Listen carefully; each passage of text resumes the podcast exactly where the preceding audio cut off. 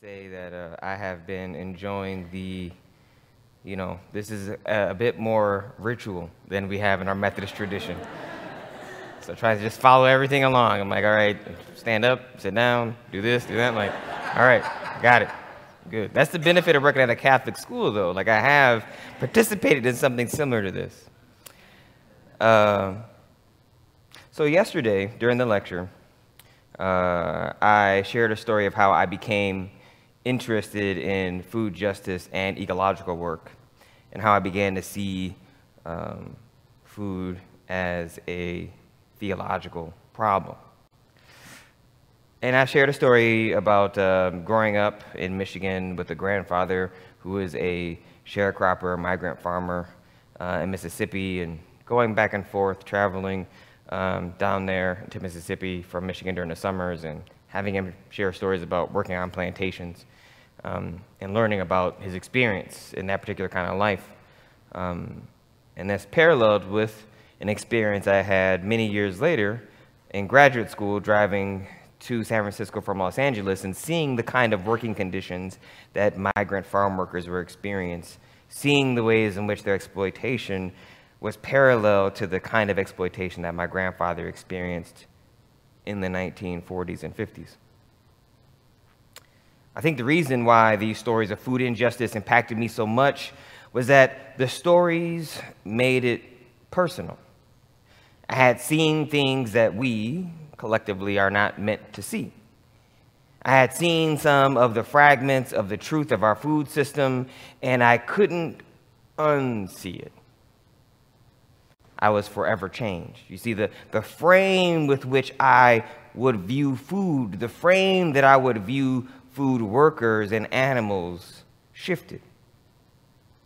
Sociologists refer to frames as a set of beliefs or ideas about what we see, about what we choose not to see, and our emotional responses that help us interpret the world around us. Seeing is indeed a choice. In this sense, I was drawn to the gospel reading as I prepared this sermon because, in the behavior of the two disciples, I could empathize with the struggle that they were going through because the frame of reference for how they were interpreting the world had just been shook up by the death of Jesus. You see, I'm sure they counted themselves among the Jewish community who believed that Jesus had come in to usher a political revolution. I'm sure many of them had lived through their entire lives under Roman colonial occupation. We must remember these were colonized individuals without political or social power. And so, in the midst of being around someone like Jesus who is performing miracles, who is healing people, who is bringing food to them, to those who are hungry, who is healing those who are injured, they are seeing something change, something shift in their community. And they are excited that perhaps Perhaps all the suffering we have been through, perhaps everything that has happened to our community the, the past few years is about to change. But they had mistaken what the kind of revolution Jesus had planned on bringing, you see, because he was not ushering a political revolution, but a revolution of values, a revolution centered on love, one that would be sustainable and upend politics as they understood it. But they didn't have the frame of reference to view his death in this way just yet. In this sense, Jesus' death weighed heavily on their minds. It filled their thoughts, and it was the subject of their conversation on the road to Emmaus. And as they discussed their tragic sense of loss, the person whom they are grieving over happens to appear before them, unbeknownst to them. You see, but they are so stuck in their grief. They are so stuck in the way that they want to see the world, they are unable to see what or who is right in front of them. What prevents us from seeing the truth of what is right in front of us? What prevents us from seeing the truth of what's happening all around us? To be sure, with respect to our food system, there are market forces at play. There are wealthy corporations and government officials who are invested in preventing us from understanding exactly how our food system works. But at the same time, if we are honest with ourselves, many of us are making the often unconscious choice to not ask too many questions about how food arrives on our plates or in our bowls. The busyness of everyday life can take over, and we think we have more important things to do, more important concerns to tend to. And I believe what often prevents us from seeing the truth of what is happening is that many of us, like the disciples on the road to Emmaus, are already carrying too much grief about so many other tragedies in the world.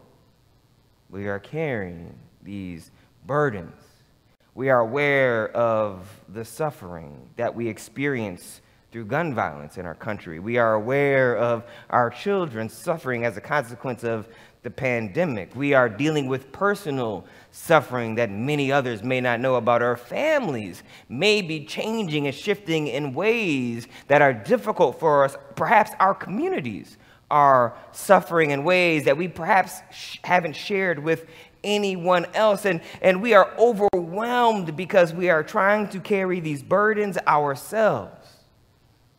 But the truth that we discover in this story is that there is another way. We do not have to carry our burdens on our own. And in fact, there is a divine source of solidarity that may be with us even if we are unaware.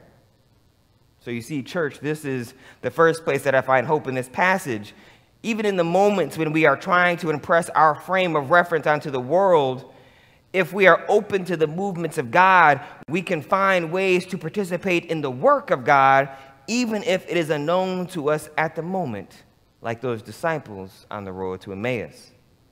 And as the group of them reached their destination with Jesus, the text tells us that Jesus walked ahead of them as if he was going to go on. Contextually, it's important for us to know that this action of walking ahead of his friends, this was part of the social customs of the ancient Near East. The action of walking ahead implies that Jesus was really not going necessarily to go further than them, but that he would not impose upon the disciples to offer them hospitality. In ancient Near Eastern customs, the guest was obligated to turn down such an invitation until it was vigorously repeated. So, this is why they urge him strongly to stay with them, to, to eat with them.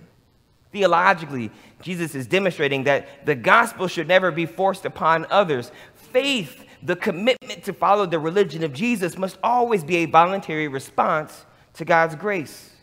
Something within you must be stirred up, moved to accept the invitation to walk the spiritual path of radical compassion that we call Christianity. So, as Jesus accepts the invitation of the disciples and they begin to bake bread, something happens. Something changes the frame of reference that the disciples once had, the way in which they were interpreting the events of the past three years, the, the way they were interpreting the events of the past three days, their interpretations began to shift. In the breaking of bread, they saw him for who he was. There was something about breaking bread something about eating together, something about this act enabled them to see Jesus in the flesh. You see, eating with someone creates a possibility for openness and conversation that is difficult to replicate in almost any other part of our lives. Sharing a meal is personal. What we eat says something about who we are. What we eat says something about who our people are. And what we eat and our food choices tell a story. And when we break bread with people who may be strangers, people whom we are just getting to know, people who may think differently, or people who may live differently, when we break bread with people who look differently, or people who love differently, when we break bread with these people, we have the opportunity to learn something about their story. And they have the opportunity to learn something about our story. At its best, those meals are an opportunity for our own frames of reference to be challenged. Through the sacred act of eating, things that we had previously been unaware of can be made evident to us in a new and exciting way. So, for instance, perhaps you share a meal with a Jewish friend who tells you they practice kashrut and that they only eat meat that has been ritually slaughtered. And perhaps they had to participate in this ritual slaughter, and in doing so, radically change the way they think about the nature of the suffering of animals. And this has pushed them to question so many things about the distinctions between humans and non human nature. Or perhaps you share a meal with a black person who is vegan and they explain that they don't eat animals because of the abuse that takes place in factory farms. Not only to the animals, but those workers who are disproportionately black, the mental anguish that they deal with, the fact that they live near those places and suffer from environmental degradation. Or maybe you are sharing a meal with a female farmer and you learn that 60% of the world's farmers are women, and that the distribution of financial resources that go to help farmers disproportionately goes to men. Or, or maybe you meet a white man from Iowa whose family has been farming on the land for almost 100 years, and you learn that he inherited the land from his father because his father committed suicide. And in that moment, you learn that farmers have the highest suicide rates of any profession in the United States. You see, being at the table opens us up to eating, to seeing the world anew. Breaking bread with one another and taking the other story seriously can open us up, can push us to change the frame that we had been using to interpret the world around us. You see, once we have seen, we cannot unsee. Once we have been made aware of something, we are transformed. This is the experience of the disciples when they recognize Jesus. Their hearts are strangely warmed and they are transformed. This is the hope that we find in the empty tomb, my friends.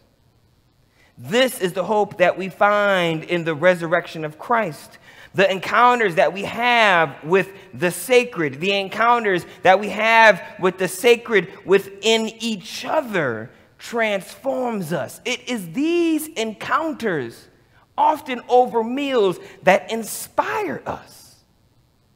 And while we may not know exactly how our lives will, be, will change when we break bread with someone, we do know that our lives will never be the same. We are changed because of the frame that we once saw the world through has been changed. And so the questions I leave you with are this What or who do you need to break bread with? And what story do you want your food choices to tell?